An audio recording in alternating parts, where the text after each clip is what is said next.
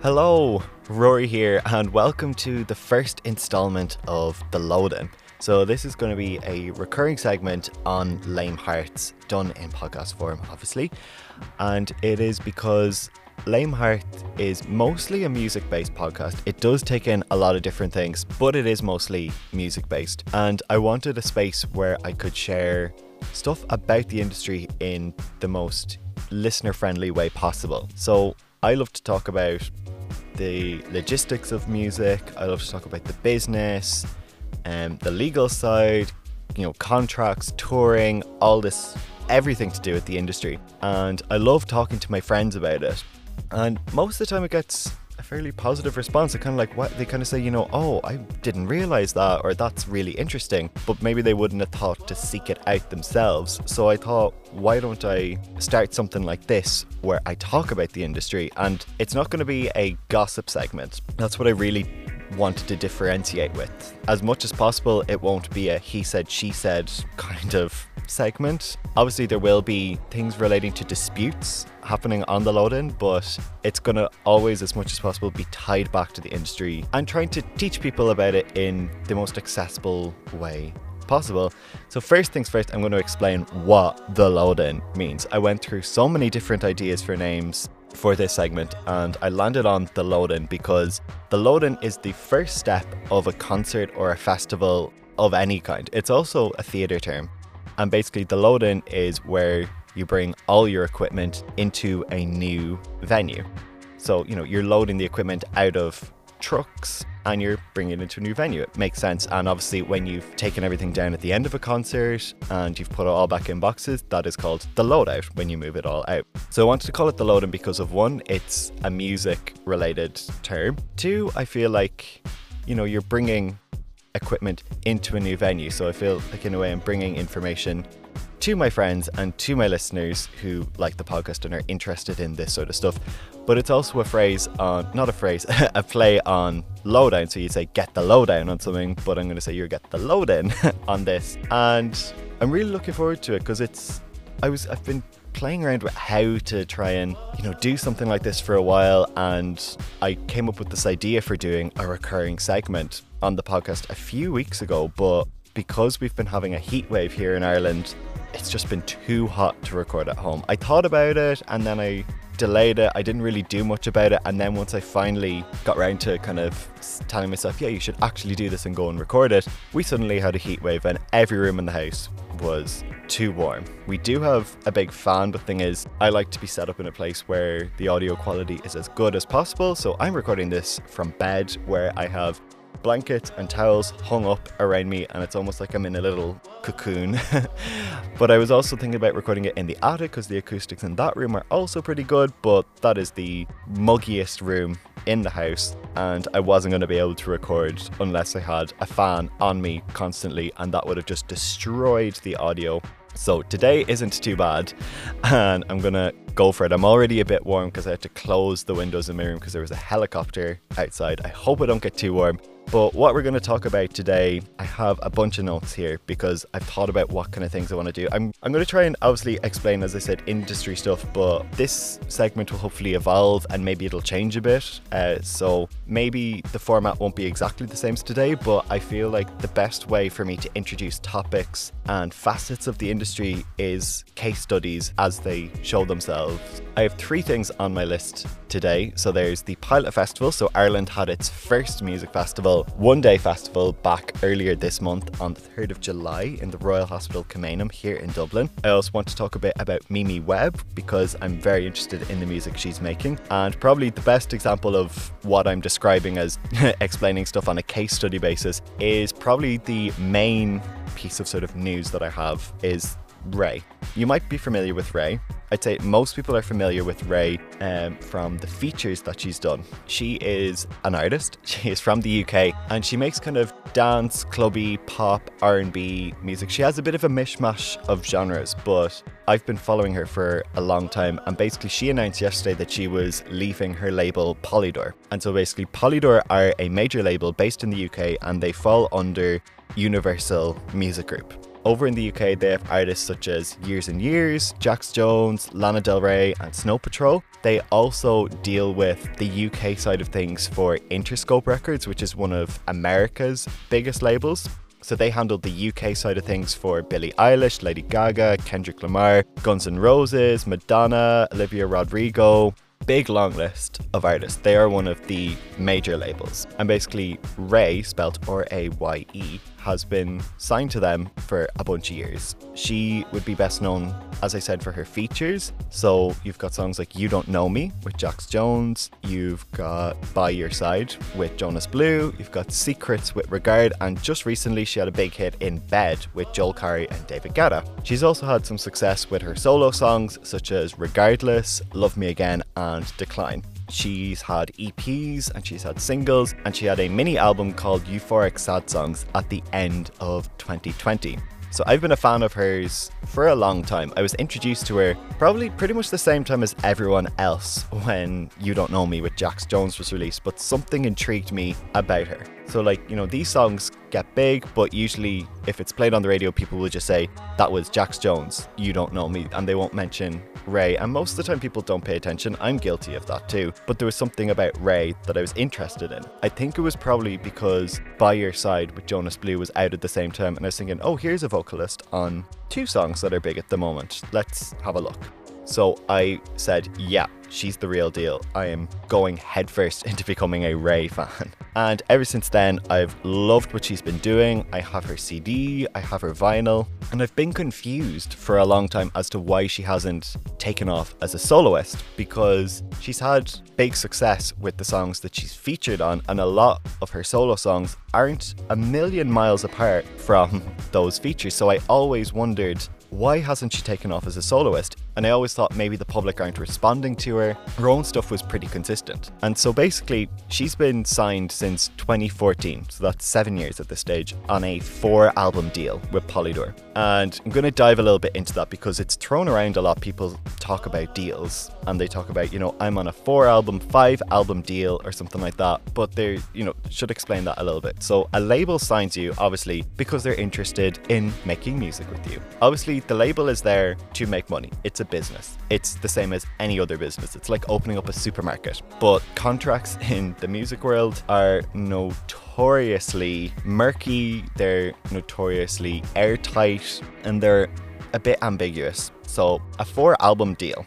They sign you because they're interested in making whatever format of music they want. They might sign you to do a single, they might sign you to do a few singles. Most often, they sign because they're interested in making an album with you. And that contract lasts for as long as it takes for the artist to make that album and release that album, and then for a certain specified amount of time after released, which is usually something like 12 months. And that specified amount of time post release is to allow time for stuff like more interviews after the release, but mostly, sorry, mostly for touring. You know, you could release an album in June and your contract extends until the June of the following year. Or even if you released in April, it extends to the April of the next year so you can get the summer season of touring, do more touring in the winter, and based on the success of that album, the label will decide whether or not they want the artist to deliver another album or not. So there's no guarantee that the artist will make four albums. This basically allows the label to drop the artist at any point if they wish. And it's usually for lack of commercial success. So if they put in a certain amount of money, a moderate amount of money, and the artist makes a moderate amount back plus a certain amount of profit, that'll be good. But you know, if they if they invest, you know, millions into an artist and are expecting number ones and huge chart hits and they don't get that, then the artist could very well be in danger. So it all depends on how much the label invests. Every deal is different. A four album deal with Polydor would not guarantee four albums from Raye, but it means that Polydor are allowed to expect up to four albums from Raye. So she could make one album and they decide, yes, we're going to do a second album. They renew the contract. And that's basically, it gives them the power to decide whether they want another album or not. So they can drop after the album, or they can say, yes, we want another. And she could do two albums, second one does good. They say, yep, we're going to renew it for the third one. She does the third one, doesn't do as well, they can decide, that's it, we don't want a fourth album. But after four albums, that means the deal is up and she can sign again with them and renegotiate the deal, or she could say goodbye, thanks for the opportunity, sign with another label, go independently. That's how an album deal works. Four albums means they are allowed to have up to four albums. It never guarantees an album because most contracts don't have a stipulation that the first album must be released, which often leaves artists in limbo because they can be tied to a label but not getting the attention or funding to produce an album because there's no contractual ob- obligation on the label to release that album. And I should have said this at the start, but I'm not here to demonize Polydor because they have stellar artists on their roster. Raye herself has said that there are lots of people on her team that fought her corner, and this isn't a rare situation. So, this has probably happened at most of the major labels, this kind of situation. So, I'm not demonizing Polydor at all. And basically, she took to Twitter a few weeks ago to air her frustration that she has been signed to the label for seven years on a four album deal and has not been allowed to release one yet. She's released singles and EPs, and Euphoric Sad Songs at the end of 2020 was called a mini album, so that would not count as an album you know, going against, not going against, but as part of her deal. And she's a prolific writer. She has credits for Beyonce, Charli XCX, and Little Mix, amongst others. Anne Marie is releasing an album in a couple of days, I think, and she has co writing credits on those. And she said that, quote, I have had albums on albums of music sat in folders collecting dust, songs I am now giving away to A list artists because I'm still awaiting confirmation that I'm good enough to release an album. And recently, she released a single called Call on Me. It was released probably five or six weeks ago. And she then said that Polydor told her if her latest single, Call on Me, did well and reached the top 10 of the UK chart, that they would greenlight her album. So she said that she was having this debilitating pressure on her, waking up every day, frantically looking at numbers and statistics so she can release her very first album. This sounds so frustrating, to be honest, um, and it's a very messy situation. So then, a day or two after she went on Twitter to post all those tweets, she went onto Instagram Live and she said, You know, I just released Call on Me two or three weeks ago, so I should be doing full blown promo right now.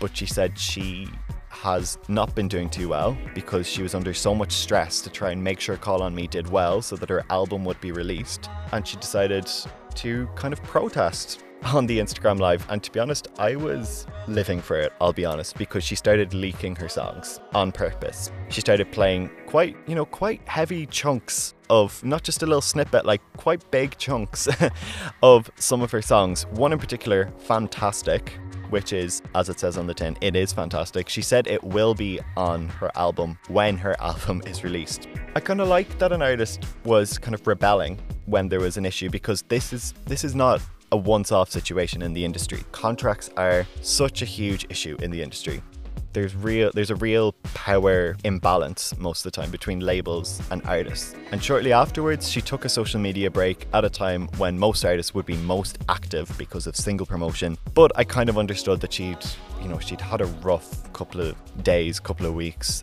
Um, and she needed that. So then this week she announces that she's no longer a part of Polydor. Her statement said, quote, Today I'm speaking to you as an independent artist. Polydor and I have spoken and we have agreed to part ways. I want to say a big, genuine thank you to the Polydor team and all the individuals who have fought for me, believed in me, and worked so hard for me across the years. Polydor are an incredible infrastructure powerhouse team. Unfortunately, we have had different goals artistically, and I'm very grateful to them for giving me a graceful, smooth exit to start my next chapter as an artist. This is all we know. All that can be done from here is speculate because chances are they were talking about this for a while, or at least a week or two because ever since she took to Twitter, it probably didn't land Polydor in hot water, but they kind of thought, oh no, what are we going to do now? And the only kind of insight I can get into this situation is that this happened to Katy Perry back in the day. Um, she signed to Capitol, which is where she released I Kissed a Girl, Hot and Cold, and took off. But before that, she was signed to Columbia Records, who are a huge label over in America. They work with Beyonce, Bruce Springsteen, Harry Styles, Lil Nas X, a bunch more. They're a huge label. And from the Katy Perry case, she was signed to the label, she was making songs, but they it became clear that they weren't going to release the album, similar to Raye with Polydor. And from the Katy Perry case, what I learned when that story was told in her movie Part of Me, her publicist from Columbia told the story that she was working with Katy from her early days since she was signed to Columbia. And when a label has signed an artist and built them up to the platform they have thus far, they're kind of reluctant to drop them. Hence why I said commercial success was the usual reason for artists getting dropped earlier.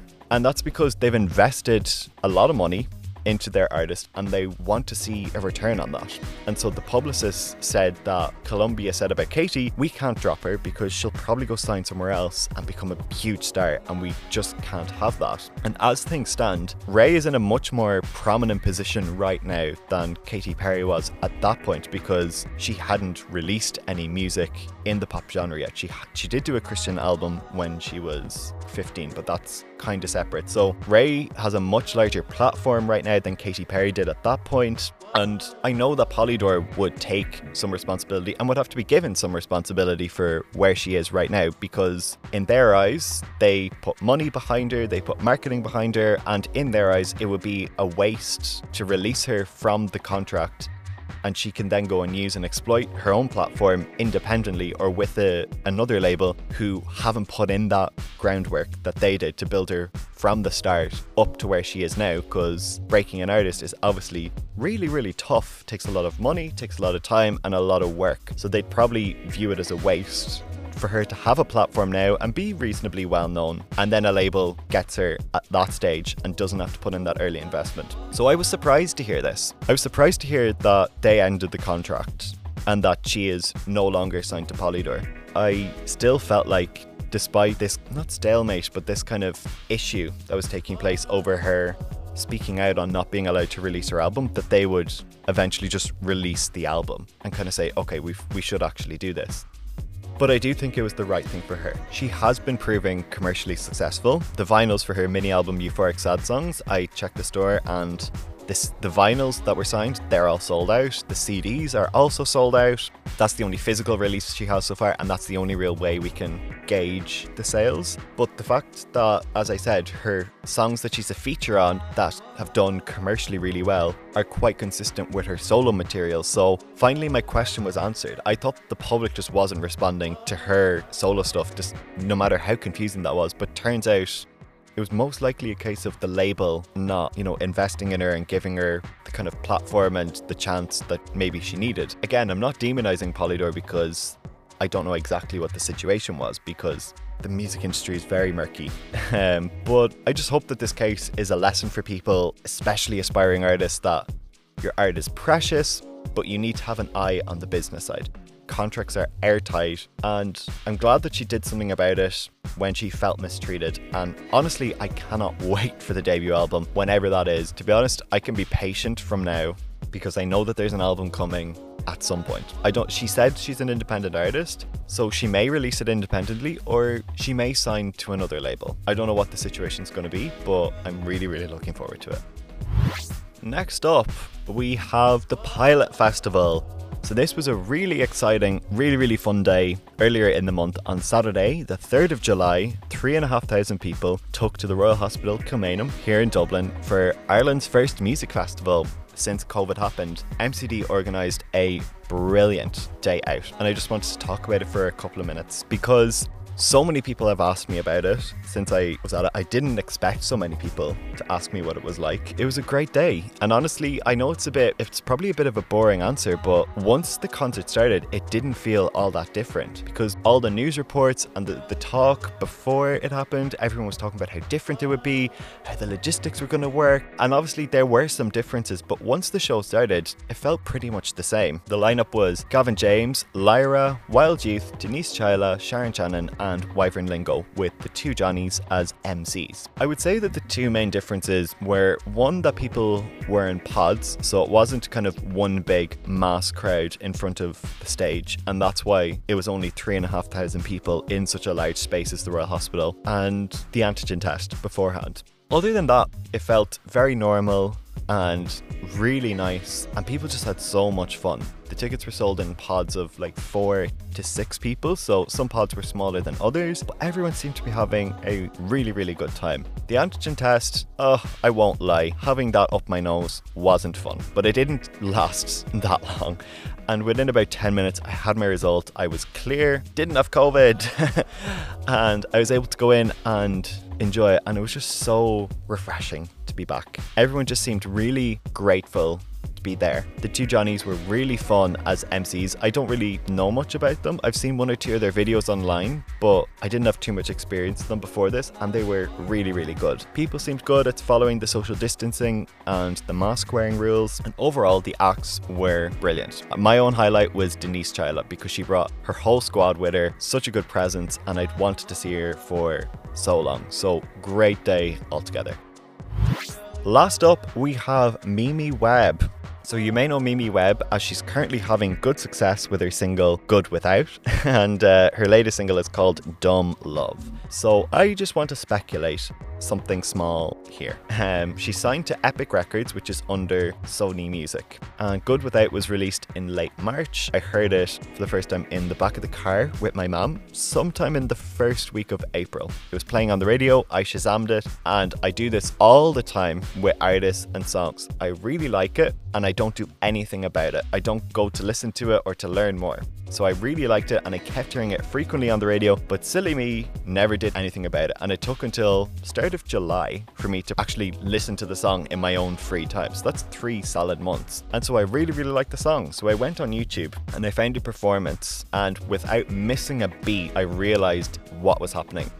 She instantly reminded me of Dua Lipa without like without compromising her own individuality. So this made me very interested because the music business is always competitive, especially between the big three major labels, which is Sony, Universal, and Warner's. And they all have their own labels beneath that. So Raye from the earlier segment is signed to Polydor, that's under Universal. Mimi Webb is signed to Epic, which is under Sony.